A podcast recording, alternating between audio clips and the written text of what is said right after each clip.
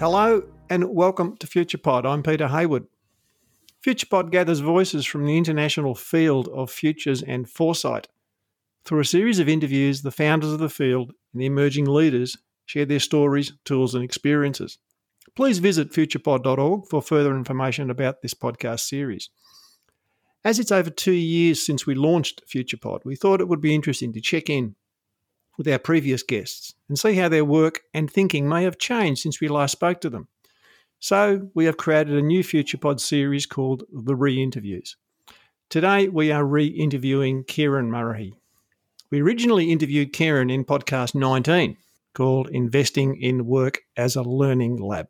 In that podcast, Kieran explains how he and his colleagues at Foresight Lane support a meme shift from machine operation to ecosystem models in the groups they work with. The podcast exemplifies the deep care and regard that Kieran brings to his craft. We also were joined by Kieran for a chat in 2020 during our first COVID lockdown with podcast 46 when he reiterated the importance of the stories we choose to describe ourselves and our circumstances. Welcome back to FuturePod, Kieran. Thanks, Peter. It's a real privilege to be here. So, Kieran, what new things have you learned since we last spoke and what are you working on now? Yeah, well, you had me worried when I saw that question this morning, Peter, because I started reflecting on it feels like I'm not sure I've learnt a hell of a lot, but it did make me think about maybe just three things that I've observed in the last couple of years. And I, if, if I start on personal front, married, three young kids, my wife works, and you know, clearly, obviously, with COVID, we've been living in Victoria, so we've had a lot of restrictions and disruptions to our normal way of living over the last 18 months or so. Yeah.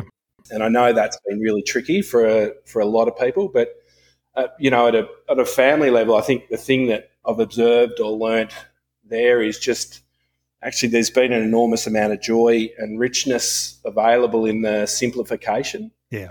and the streamlining of life, less moving parts. So I think we've really enjoyed our time together as a, a family uh, in a new way. And so that's had, you know, a lot of reminders around, you know, certain things we might want to carry forward, both at a practice level, but also in terms of the, the sort of relationships we're, we're cultivating as a family. So that on that personal front, that's been something that, as I look back, you know, it feels like a real gift of the last 18 months. As I say, I know that's not everyone's experience, but that's, you know, we've been fortunate enough to make that ours.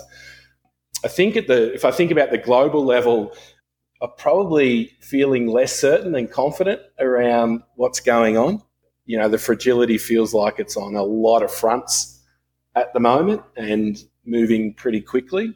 And I know we were talking about certainty before we sort of started the call, Peter. And the, the thing that futures has given me to some degree is to feel somewhat comfortable, if not entirely comfortable, you know, knowing that I'm not wise enough to to know whether the sort of disruptions that we're going through uh, are leading us to a, a, more beautiful future, or you know, into further catastrophes and comeuppances. So, you know, that's I, I feel less certain than I might have been when we when we had that call 18 months, two years ago, or, or however long it was ago. The the thing though that are also probably just observing, particularly in the last I think three to four months, is maybe just a bit of hope too around the unsticking that's happening as a result of particularly you know COVID conditions and what that's throwing at everyone, and that a lot of things that felt stuck and conventions that were in place across the different places we work, starting to see more people bounce into a, a, a relationship to the context they're in,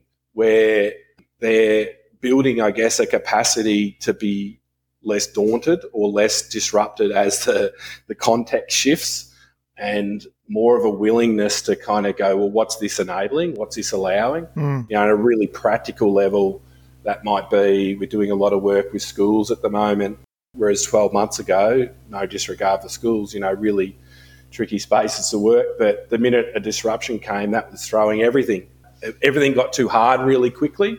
Whereas now this latest round of disruptions, as we're talking to schools, more and more educators have just sort of got that mindset of, well, yeah, sure, things are moving around us, but we still have perhaps more of a responsibility to make sure our young people and our students are getting access to great opportunities. So the ability to just move and shift as the context moves around, I think that's clearly a key capability you learn in the future space. And it's just been interesting to see that get diffused more broadly, almost in response to the context we've been facing. Part of what I hear you talking about, if I put it into my words, Kieran, is to some extent as adults, we tend to live in a very self constructed delusion of how the world is and what we're in it. And those delusions are comforting until they effectively, well, I think what you call unsticking, I would simply say the delusions fall away and people actually face up to the reality of their situation. Yeah. And it's interesting with kids because kids seem resilient, but maybe kids just haven't actually learnt the delusions yet. Yeah.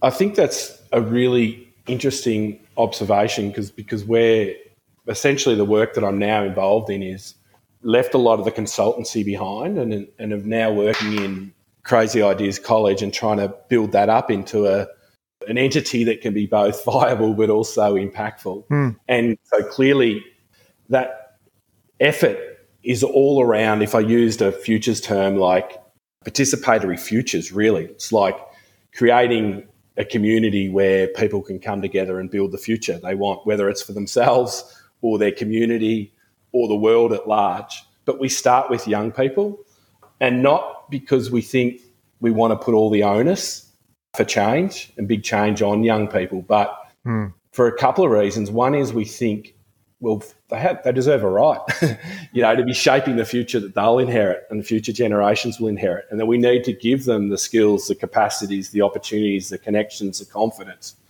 to feel as though they can actually shape the world around them.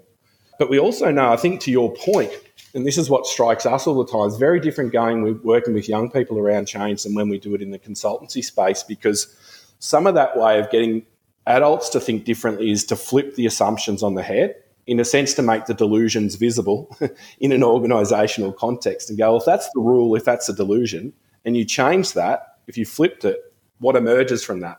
What are the opportunities? What are the ideas? Yeah. But when we go and work with young people, we can't actually do that because the delusions, you can't get to a point where you're actually making them evident.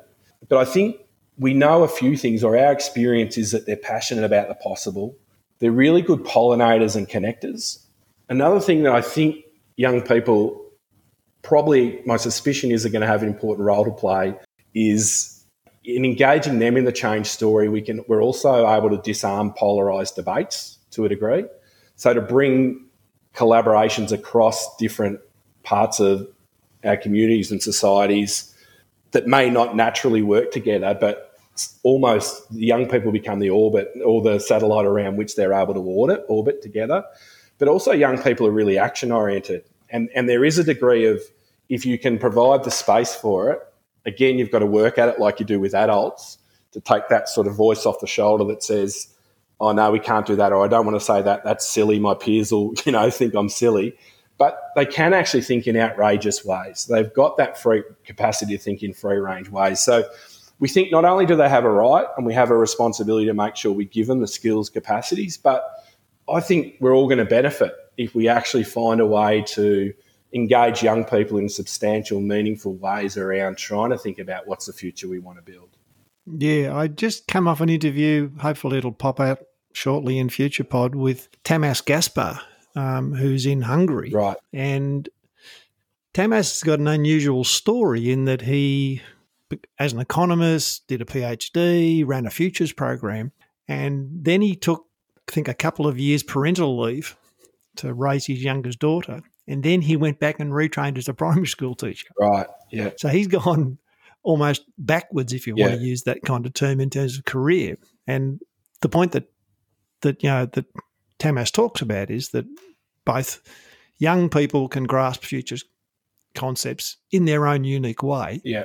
But secondly, he as an adult learns for far more off them in how to f- face and respond to uncertainty. Right. And he actually empowers them to do it. Yeah.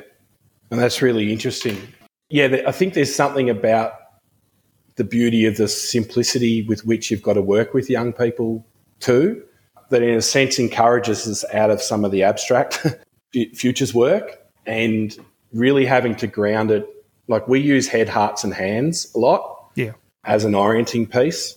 So it, it forces us into engaging them very much around the heart, the things they care about, firstly as a starting point. So if we're doing a social innovators program with them, it's around the issues they care about. But then then we work with the hands essentially. You know, build ideas, build prototypes, b- build experiments, partner with people in community, get these to life. So I think the other observation, and I'm not sure it fully kind of responds back to your leading around the uncertainty piece, but it's encouraging us to think about future building less around understanding the concepts and the possibilities and really trying to get, you know, a coherent vision, but trusting the hearts and the hands of young people and then engaging other people at that hearts and hands level. Mm. And maybe that's a way of facing into the uncertainty as well is rather than being really clear on where this all ends for us, but also for young people, if they care about an issue like care for the environment, or it might be animals, or it might be how education is done, or it might be around the mental health and well-being, is trusting, in a sense, just starting where you can, having an idea, understanding that will change over time. I know you think it talk a lot about pathways thinking, but we think about it like pathways doing, yep. Peter, which is maybe a responding to that uncertainty of saying you don't know where you're going to end up and you don't know how you're going to get there, but let's get good at starting somewhere and being able to build that up uh, over time and trusting that we'll end up somewhere useful if we you know use our hearts if we use our hands and we start to bring our heads in as well to do it in skillful ways maybe that's a part of the approach is being less certain about where it's heading and just more more leaning into those hearts and the hands mm. I mean, I'm not a parent, you are. I would imagine that as parents, you try to encourage your children to have a go and learn as you as you do. Don't sort of do the sort of passive learning, but actually do the learning through the doing. And that's interesting that we ask that of children. Yeah. If we do, to actually just have a go, and if it didn't work, have a go again, learn something and repeat and rinse and repeat and rinse and repeat. And it'd be interesting if we expect that of children, but we don't actually mirror that as our expectation for ourselves. Our take on that at Crazy Ideas College, Peter, is exactly right because part of what we see, so the innovation work that I've done through Foresight Lane, you know, more consultancy spaces, doing innovation labs, is that it's still the key, it's the key skill that's missing. so in all those spaces like health, education, government, and the providers know they're going to need new models. They can't keep churning out what they want, you know, what business as usual, and expecting that we'll meet the demands of the environment that we're in. But people just ha- yeah, people in those environments find it really hard to do what you just said. Mm. Learn as we're doing. You know, always want to have the end in mind. Have a have a pilot project that might require three hundred thousand dollars worth of funding or five hundred thousand dollars worth of funding, which means you've got to have your return on investment really clearly marked out, as opposed to learning to start much smaller with what we call smart start experiments and going, what you want to do is build your proof of concepts up so that we know what the things we should be investing in are. But learning to actually start smaller and to do and to trust that process, we know is really hard in those organizational settings and is really hard for adults because all the systems are saying, tell us what the return on investment will be. And, you know, in, at the same time, that acceptance of seeing that actually you might this may not go as you expect and you might actually have to stop the initiative because it may not actually be leading you anywhere useful or productive is something that st- adults are finding really hard. And, and part of if you like the logic of why we're also working with young people is we think it starts to make it okay. So all of our when we go and do a program in community when we get to experiment stage young people are partnering with community organisations with businesses with adults. So we see this as sort of teaching the capacities, author making it okay, if you like, because we're now working with young people to take that approach. So we actually think it's a different entry point for adults to have that same experience that you were talking about. I wonder if if that notion of adults becoming more comfortable with experimenting is one of those things that you say is is possibly being shaken and maybe slipping away through the whole sort of COVID uncertainty for the last two years. So you think it might be slipping away? Or? I mean, I think I think there's a wish for certainty to return. Yeah. I don't think I don't think the wishful side's gone away. Yeah. But the reality is that you know, when I spoke to you a year ago as to where we thought we would be, we aren't there. We're somewhere else now. Yeah. Yeah. and if we thought this was going to be a momentary disruption, and I think we might have thought that back in back in early 2020, towards the end of the next year, we should be getting back to something like normal again. Yeah. And here we are, over two years into it. We're further from normal than we used to be. Yeah. And I wonder whether, in that, if you like, escalating uncertainty, adults particularly are having to become comfortable with acting without necessarily knowing what will happen. I hope that's right. and I, my suspicion is it is like that. I, I, you know, at the outset when I was talking about what we're seeing with schools, that's very much what we're seeing now with educators who, if the first design of how you were going to roll something out got disrupted, well, that was the end of the story. Whereas now they're able to go, all right, the intent needs to say the same. What we now want to do with the young people needs to say the same. The sort of quality experience we want to give them, what they want to, what they're going to learn needs to say the same. The fact they're going to collaborate with community needs to say the same. But how we get there is going to be different than what we imagined mm. before this latest disruption came in. So I think, you know, that, as I say, seeing lots of signs of that, also seeing people who are just tired, you know, and want it to go back to where it was. And again, look, we'll just deal with everything when, you know, things return to normal. You know, our job is not is probably to work with the early adopters anyway what I think we're seeing is that more and more early adopters are starting to realise that this is opening up new ways of doing things and that they can be far more flexible in terms of the how piece. How we thought we would get somewhere has shifted. That's okay. you know, we'll just change it around. So, you know, I hope you're right. I suspect you are. And a lot's riding probably on whether you are right or not, because, you know, it is it is going to be a key skill we're going to need as we face into more and more disruptions over the coming years. Yeah, to me, there's a chorus of organisations that will continue to keep score and will and will continue to point out who was right and who was wrong and who was successful and who was unsuccessful. We've got a multiverse of of media organisations that know the way you get eyeballs and clicks is by yeah. presenting things as, as adversarial, winners, losers, who gets the medals and who doesn't, who's brave and who's not, who's who's a cheat and who's not, that kind. That's what drives people's attention in the short term. Yeah. And then there are those other behaviours that I'm sure parents practice with their children around encouragement, support, you know, rewarding hands and encouraging learning. Yeah. The uncertainty that's been caused around the world has both magnified both things. Yeah. It hasn't reconciled it. I don't see the adversarial nature of media and distraction as getting any smaller in this. No. If anything else, it's stronger. But at the same time, what's also stronger is this notion of learning, experimentation, leaning into not knowing. Yeah. I don't know that we're moving towards resolution. If anything else, I think I'm actually wondering if we're actually almost creating the next great disruption because these things are getting further and further apart.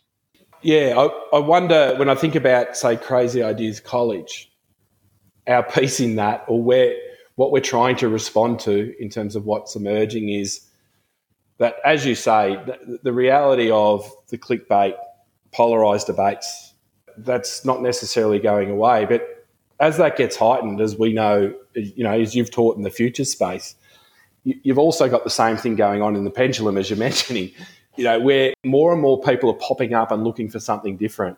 They're looking for something that's about a hopeful and constructive way of participating in the where we are right now, you know, and thinking about the future.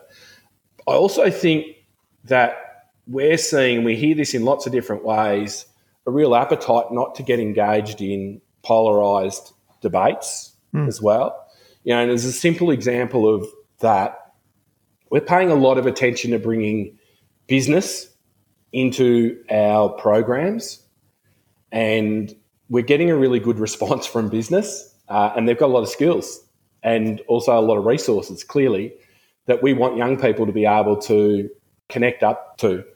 And been one of the interesting sort of sidebars that we've been hearing from businesses is this notion. Uh, we were talking to a property developer actually who's a key supporter, and they're like, oh, this is interesting because my year nine daughter thinks I'm the devil, right? Because I'm a property developer. Yeah. And what they were really encouraged by, even though this wasn't the main reason they got involved, was this sense that that wasn't the framing that was being used in our programs. The, the, the, we were seeing a great strength in collaborating across traditional boundaries. And that doesn't mean clearly that business and capitalism, you know, we're not going to have to point to the pathologies in all of that. But I think there's a real appetite to not get stuck in feeling like either, she's we're the bad guys and they're the ones off trying to do good in the world. But how do we actually connect those things up?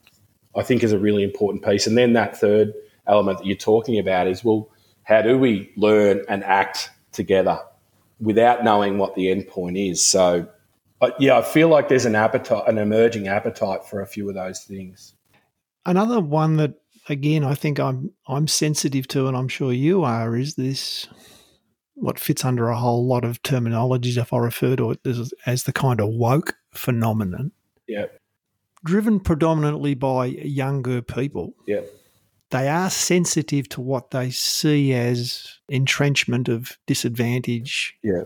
Younger people rejecting gender categories, the teaching of disciplines like history, literature, art, etc. Yeah. And we're seeing a big adult pushback by the elites. They don't like being told how they should teach. I look at that at one level as an example of your pathways action, where young people, whether they are guided well or they got some silly ideas, but they are actually demanding adults change for what they're saying rather than being passive. They're actually demanding things of adults and, and particularly of elite, powerful adults.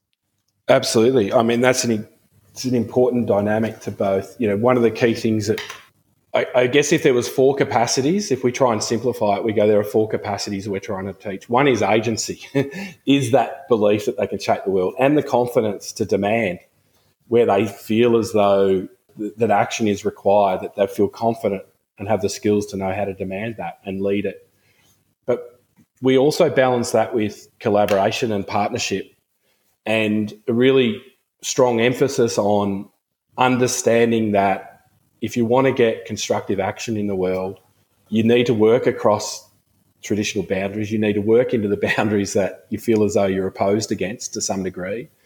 Um, that that diversity is a real asset in actually working towards change and really getting significant change. And, and the other poles, if you like, that we work on then is both that vision, that imagination, being clear on what you want to achieve, but it's the, the pathways doing. It's the, you know, it's not just talking about change. It's like, well, you've got to, you know, if you want to see change, you've got to get in, you've got to do. And you've got to work with others. And when you start working with others, it's not just about what you're demanding and what you believe. You're going to have to know how to learn. The great skill you're going to learn is how to work with others and what and paying attention to what they're telling you that you can't see. That's actually going to help you get to a better place. So I, I think we know in our future, Peter, to your point, we're going to run into some issues around our belief that we want to bring lots of different people into the conversation here and as part of our community of, if you like, change makers. And young people who have a particular belief that there's segments of our society that are actually entrenching the rules that they want to see change. So, but I think that's where the juice is too. You know, I, I don't know how we're going to navigate all of that, to be honest, as it starts to pop up.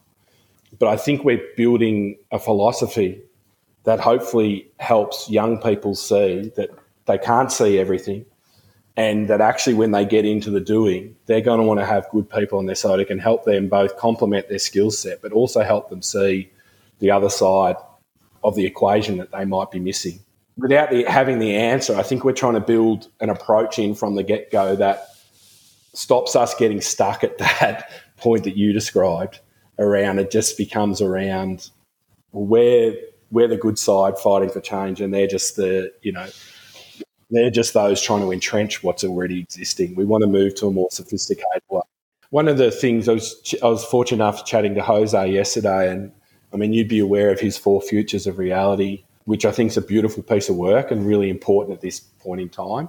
And one of the things that we're going to do in Crazy Ideas College is start this, what we call Kick Beyond the Media, where we want to build resources that teachers can use to help young people grapple with the complexity of how, you know, like a diverse perspectives and how do you navigate a world where some people are telling you we're in post truth?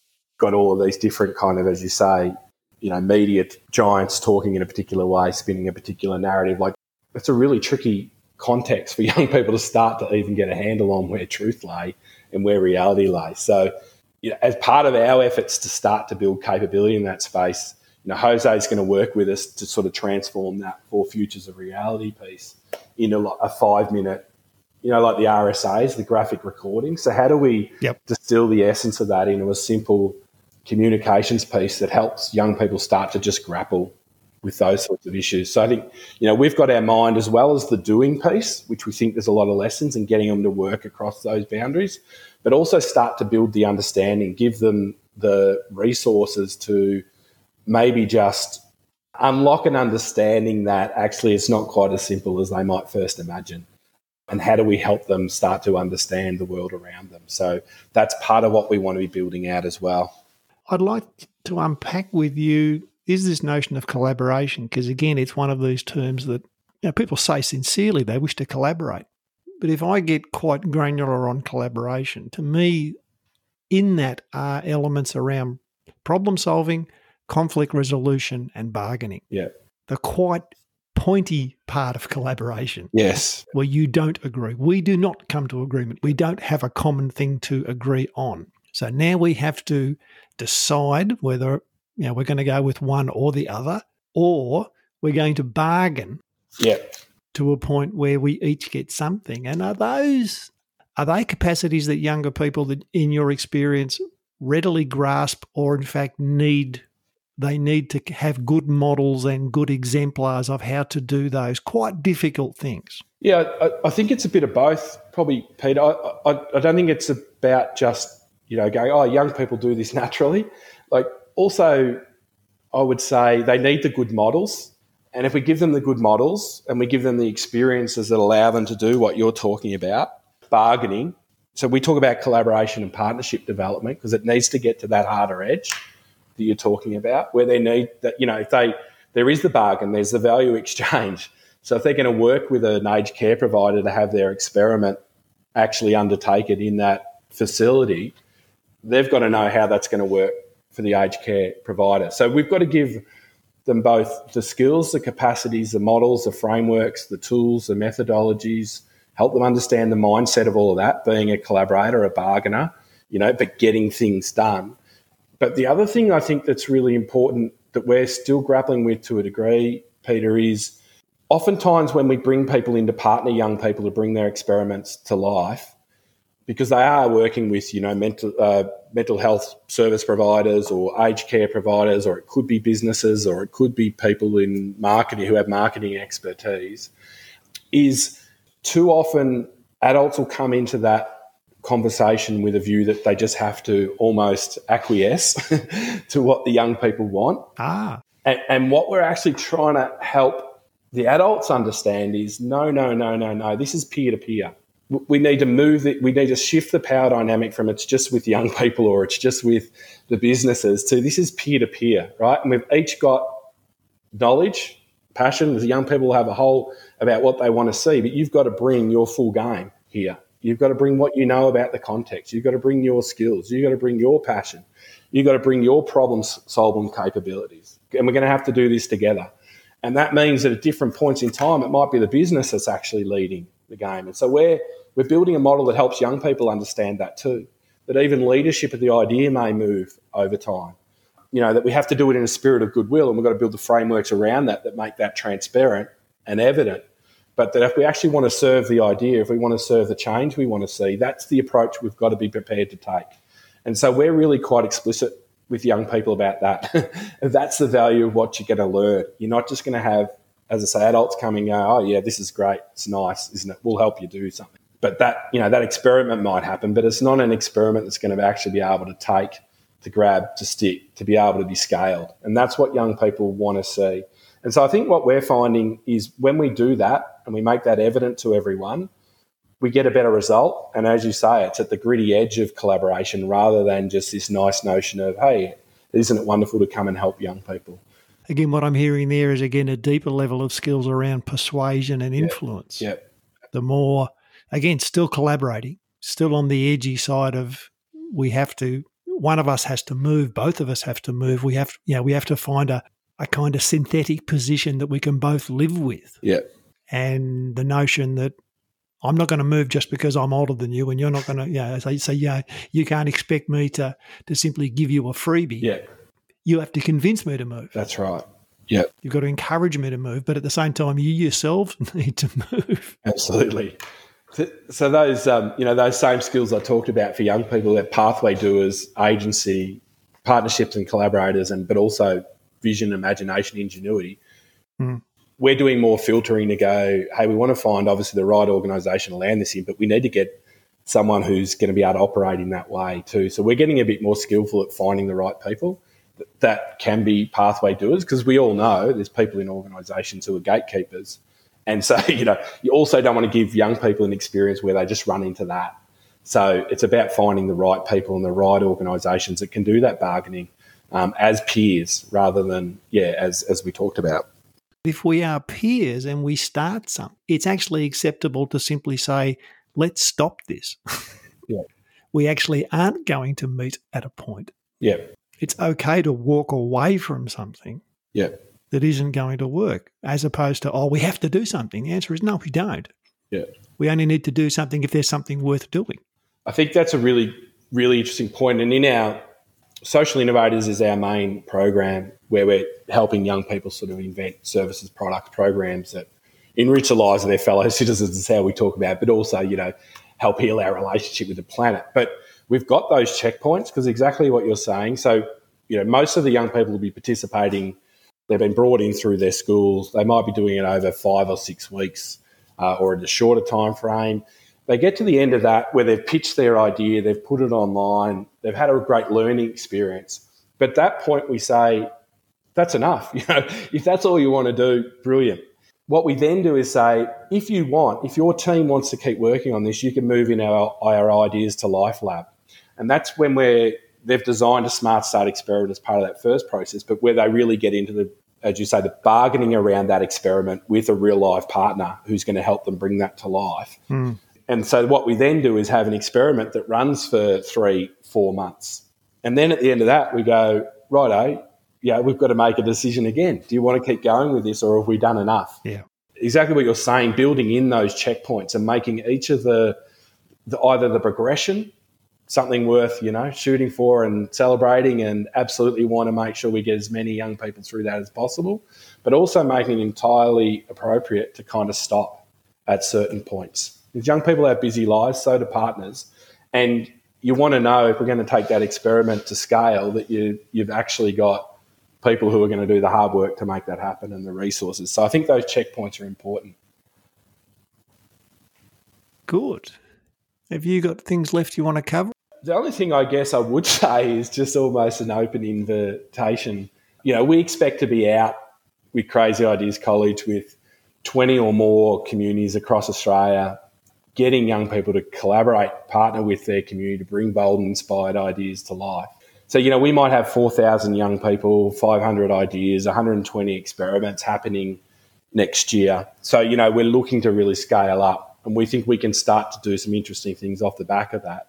But the, the one invitation I might offer, because you know I'm talking primarily to a futures community, is like I was talking about that thing with Jose, where we want to start to build resources mm. that young people can connect to, that talk about the sorts of things we'd be talking about in the futures community, which is whether that's the future of reality or the future of something else, or it might be about agency, or it might be about pathways doing, where people have a really interesting take that they think wouldn't it be wonderful to build something that young people can connect to, grok, play with, you know, really open to people in the futures community, maybe just reaching out and saying, look, we'd to, we'd, we'd love maybe just exploring building a resource with us. So we want to really build up a great bank of stuff through our Kick Beyond Media space um, and make that freely available to, to schools as a way of maybe getting them kickstarting their conversation with young people around what's going on and so they can see themselves as future builders.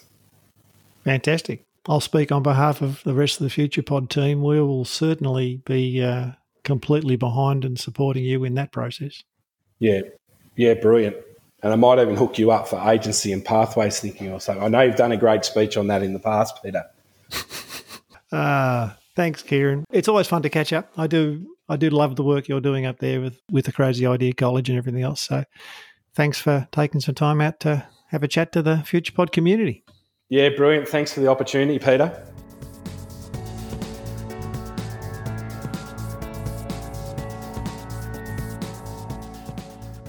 This has been another production from FuturePod. FuturePod is a not for profit venture. We exist through the generosity of our supporters.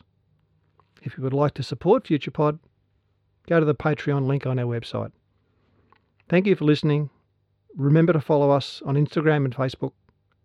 This is Peter Hayward saying goodbye for now.